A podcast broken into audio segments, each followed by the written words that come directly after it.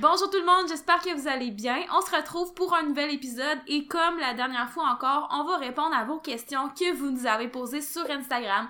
Donc ça fait trois épisodes d'affilée qu'on fait des Q&A comme ça. Ça va être le dernier. Après ça, on va retourner à notre euh, programmation habituelle si on veut. Euh, mais encore une fois, aujourd'hui, on a trois sujets à aborder, donc trois questions qu'on va répondre dans le podcast suivant.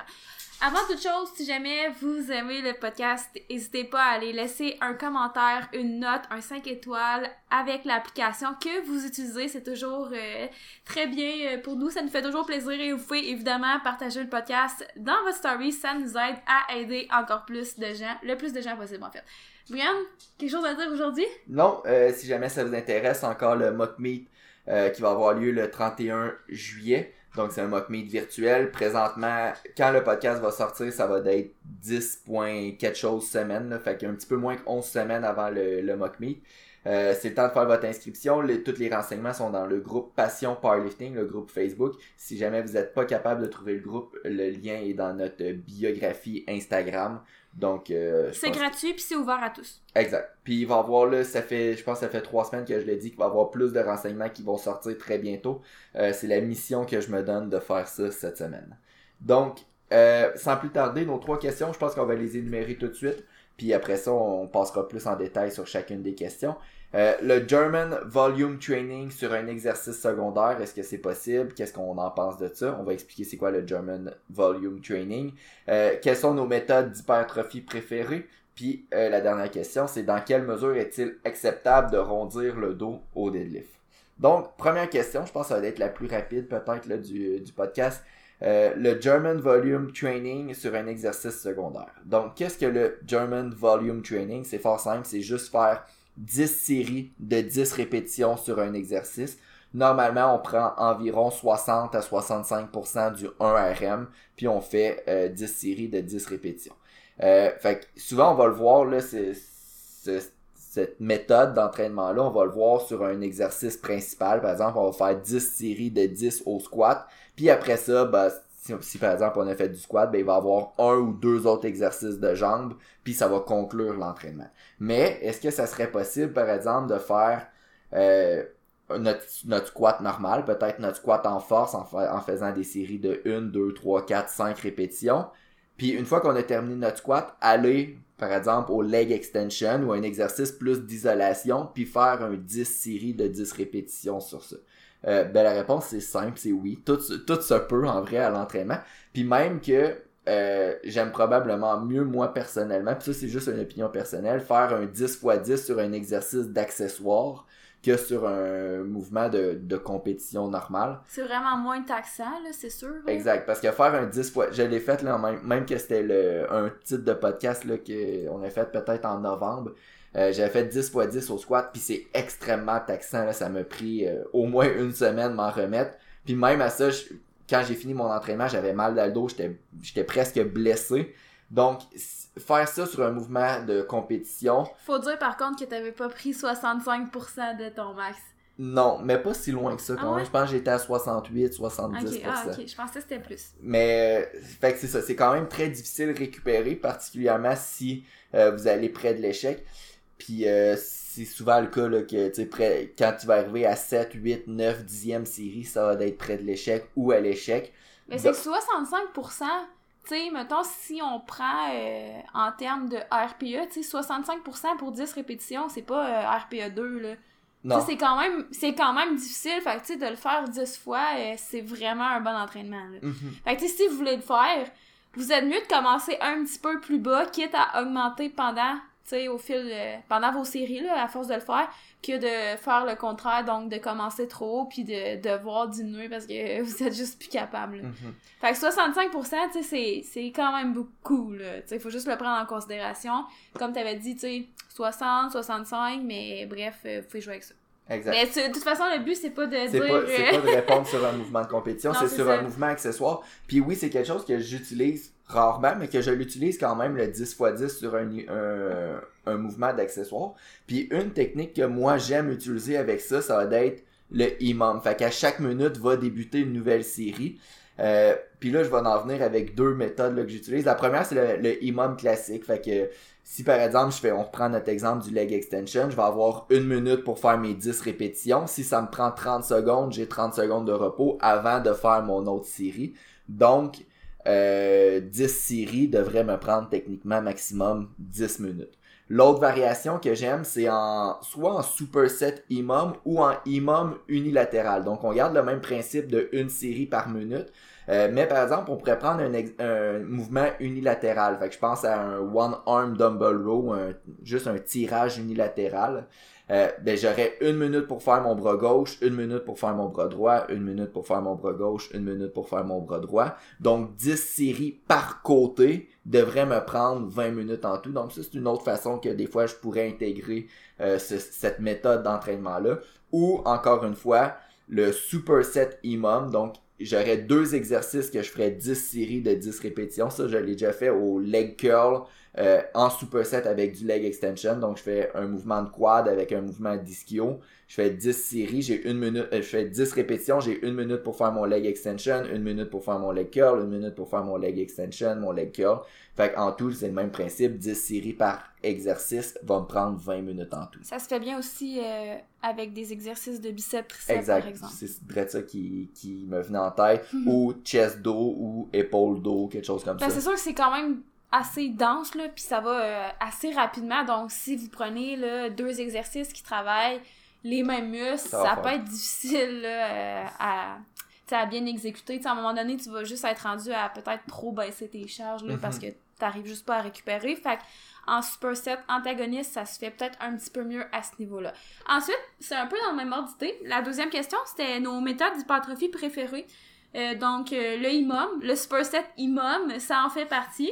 Euh, le superset en général, c'est vraiment quelque chose qu'on utilise beaucoup. Donc, la super série aussi qu'on peut dire en français, c'est de simplement combiner deux exercices selon les exercices que vous ben selon l'objectif un peu que vous voulez selon le type euh, d'exercices que vous utilisez, vous pouvez soit prendre deux exercices qui travaillent le même muscle. Donc, par exemple, moi, j'aime bien faire du euh, flat dumbbell press euh, en superset avec du dumbbell fly, par exemple. Donc, deux exercices qui vont aller cibler les pecs. Mais ça pourrait aussi être un flat dumbbell press avec un one arm dumbbell row. Donc, un exercice de chest, un exercice de dos. Donc là, on parle plus d'un superset antagoniste. Exact. Fait que les deux, ça se fait très bien moi personnellement j'aime tout le temps mieux le, le superset antagoniste. Moi aussi. Parce que quand j'arrive, si, on, les deux supersets ça travaille le même muscle, souvent j'arrive au deuxième muscle puis je suis juste déjà fatigué. Mais c'est que ça dépend, il y en a que ça se fait juste mieux, tu sais comme par exemple, on préfère un chest supported dumbbell row avec du reverse fly par exemple, mhm. qui est quand même similaire, qui se fait super bien.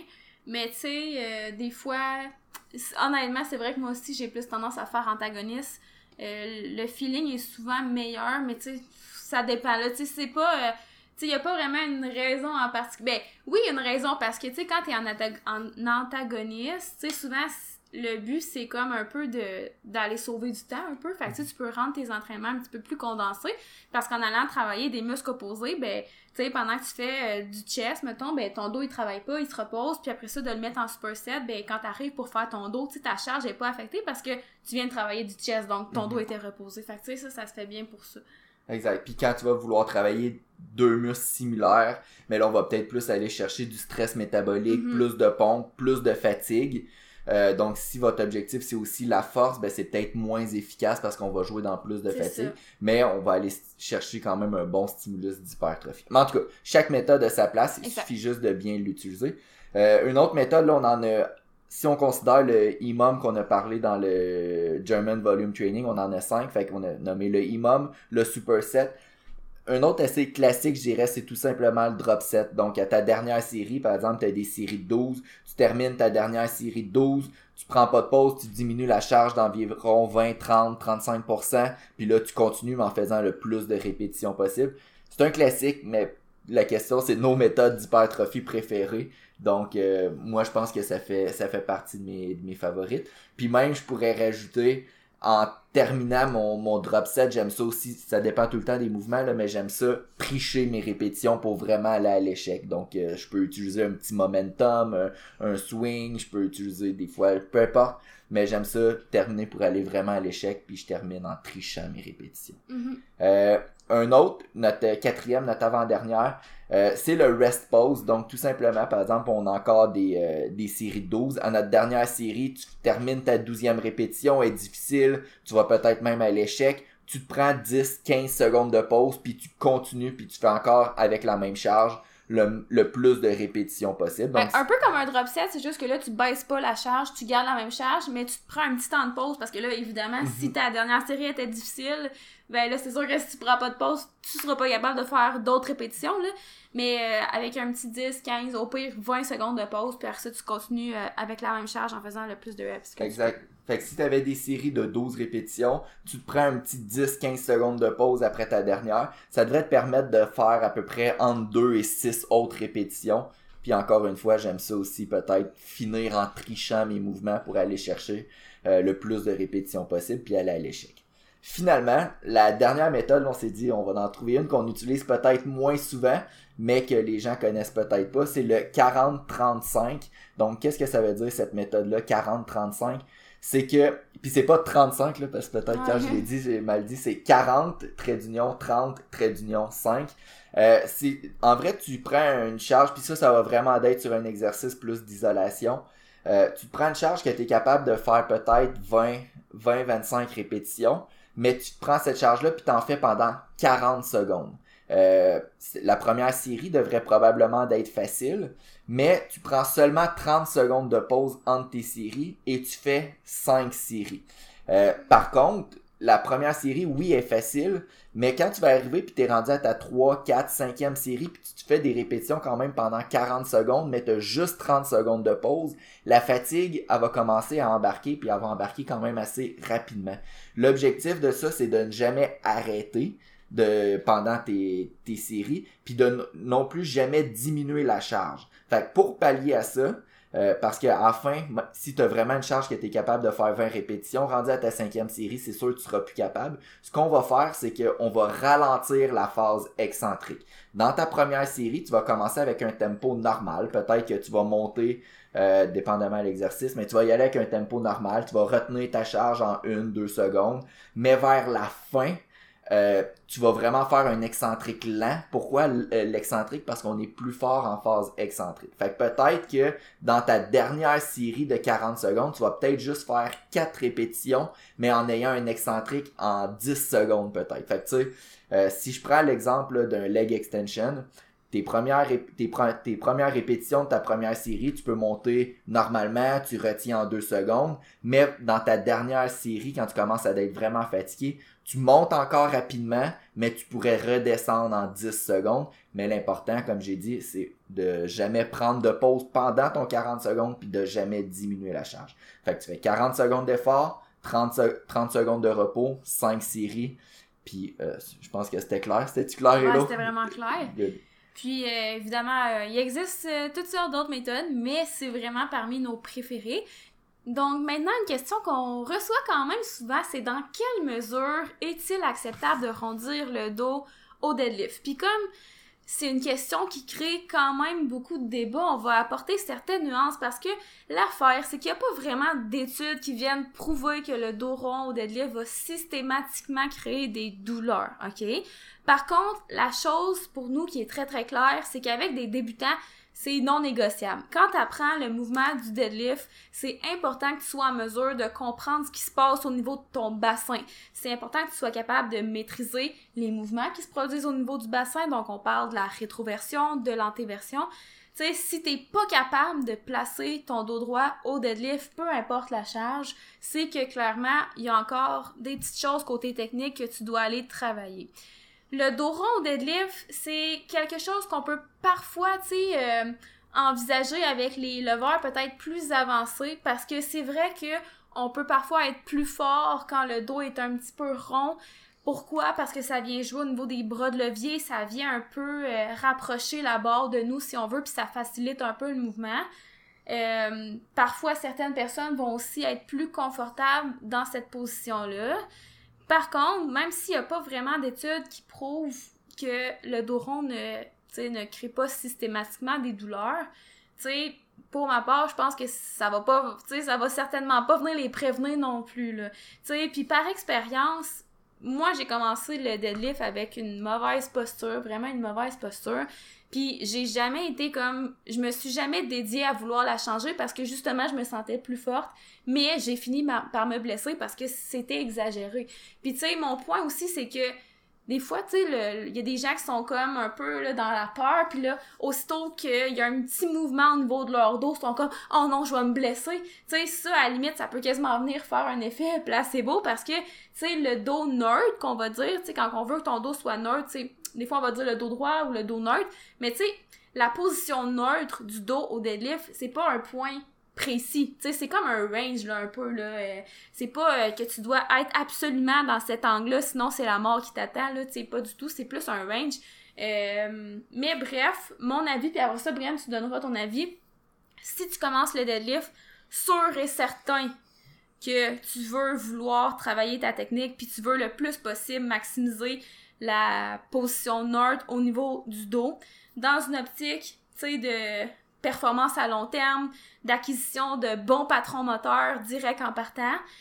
Après ça, tu sais, s'il y a un petit mouvement au niveau de ton dos, est-ce que c'est grave? Non, surtout pas quand, tu sais, c'est juste pour des, euh, des PR, admettons, là, tu sais, c'est vraiment pas grave. C'est sûr que si ça le fait, peu importe la charge que tu lèves, là, peut-être ça peut devenir problématique. Après ça aussi, c'est c'est de comprendre euh, c'est quand ça arrive, tu sais, puis c'est dans quelle portion de ton dos. Si c'est ton haut du dos, tu sais, souvent on va dire que c'est moins pire. Euh, si c'est, euh, tu sais, aussitôt que tu te places, ton dos est légèrement rond, puis il reste dans cette position-là tout au long du mouvement. Souvent aussi, c'est moins pire que si tu te places avec le dos droit, puis que aussitôt que tu lèves, tout lâche, puis tout devient rond.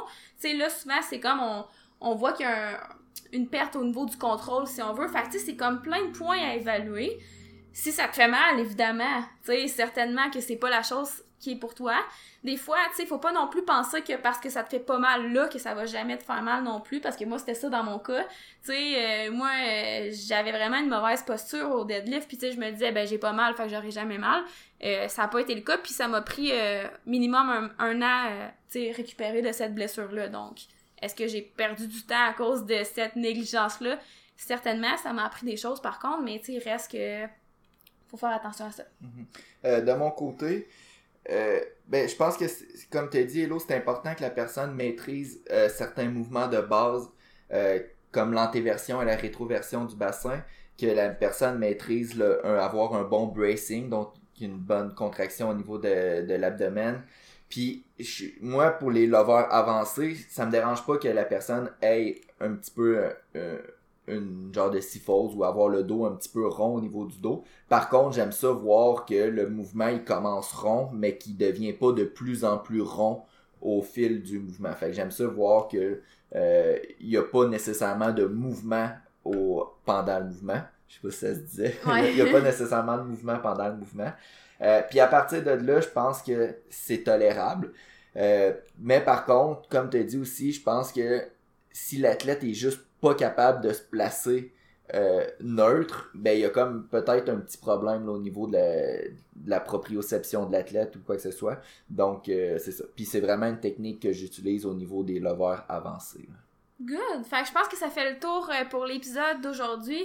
Tu sais, encore une fois, cette question-là, c'est un peu un ça dépend. Il y a plusieurs points à, évaluer. Si vous voulez être sûr, c'est sûr que allez-y avec d'essayer d'avoir le dos droit euh, tout simplement là euh, ça va comme juste parce que tu sais comme on disait là c'est pas parce qu'il y a pas d'études qui montrent pas qu'un dos rond va pas créer de douleur que, tu sais, ça va nécessairement venir les prévenir non plus, là, tu sais. Fait qu'il y a comme des nuances à apporter, mais là, tu sais, évidemment, allez-y avec euh, ce que vous, vous êtes à l'aise. Puis, euh, voilà. Donc, ça conclut l'épisode d'aujourd'hui. Il, y, a définitivement besoin de plus d'études, là, à ce niveau-là, pour confirmer. Puis, tu sais, des fois, ça peut être sur une longue période aussi, là. Ça, tu sais, ça dépend les études, mais tu sais, moi, ça, ça a pris du temps avant que je me blesse. Donc, c'est pour ça que moi, j'étais convaincue que ce que je faisais, c'était la bonne chose. Puis, tu sais, le jour que c'est arrivé, ben c'est sûr que je l'ai un peu regretté, là. Mais bref, sais, c'est beaucoup de nuances. Si vous débutez, clairement que vous voulez avoir le dos le plus neutre possible pour vraiment bien comprendre le mouvement puis acquérir des bons patrons moteurs. Nous, ce serait notre conseil. Euh, donc voilà, ça conclut l'épisode d'aujourd'hui. J'espère que vous avez aimé ça. N'hésitez pas à partager l'épisode, à nous laisser 5 étoiles ou nous laisser un commentaire. N'oubliez pas d'aller vous inscrire aussi pour le Meet si jamais c'est quelque chose qui vous intéresse. Toutes les infos sont sur la page Facebook Passion Powerlifting. Donc sur ce, je vous souhaite une bonne journée. On se revoit dans un prochain podcast. Bye bye!